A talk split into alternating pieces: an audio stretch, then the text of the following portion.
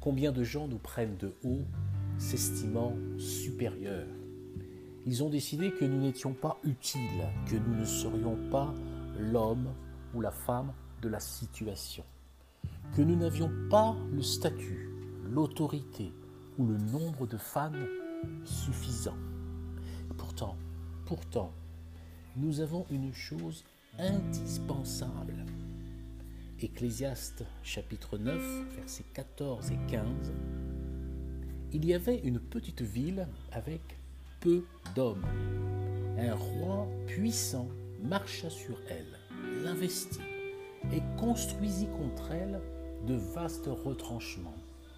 Il s'y trouvait un homme pauvre et sage qui aurait pu délivrer la ville par sa sagesse. Et personne, personne ne s'est souvenu de cet homme pauvre.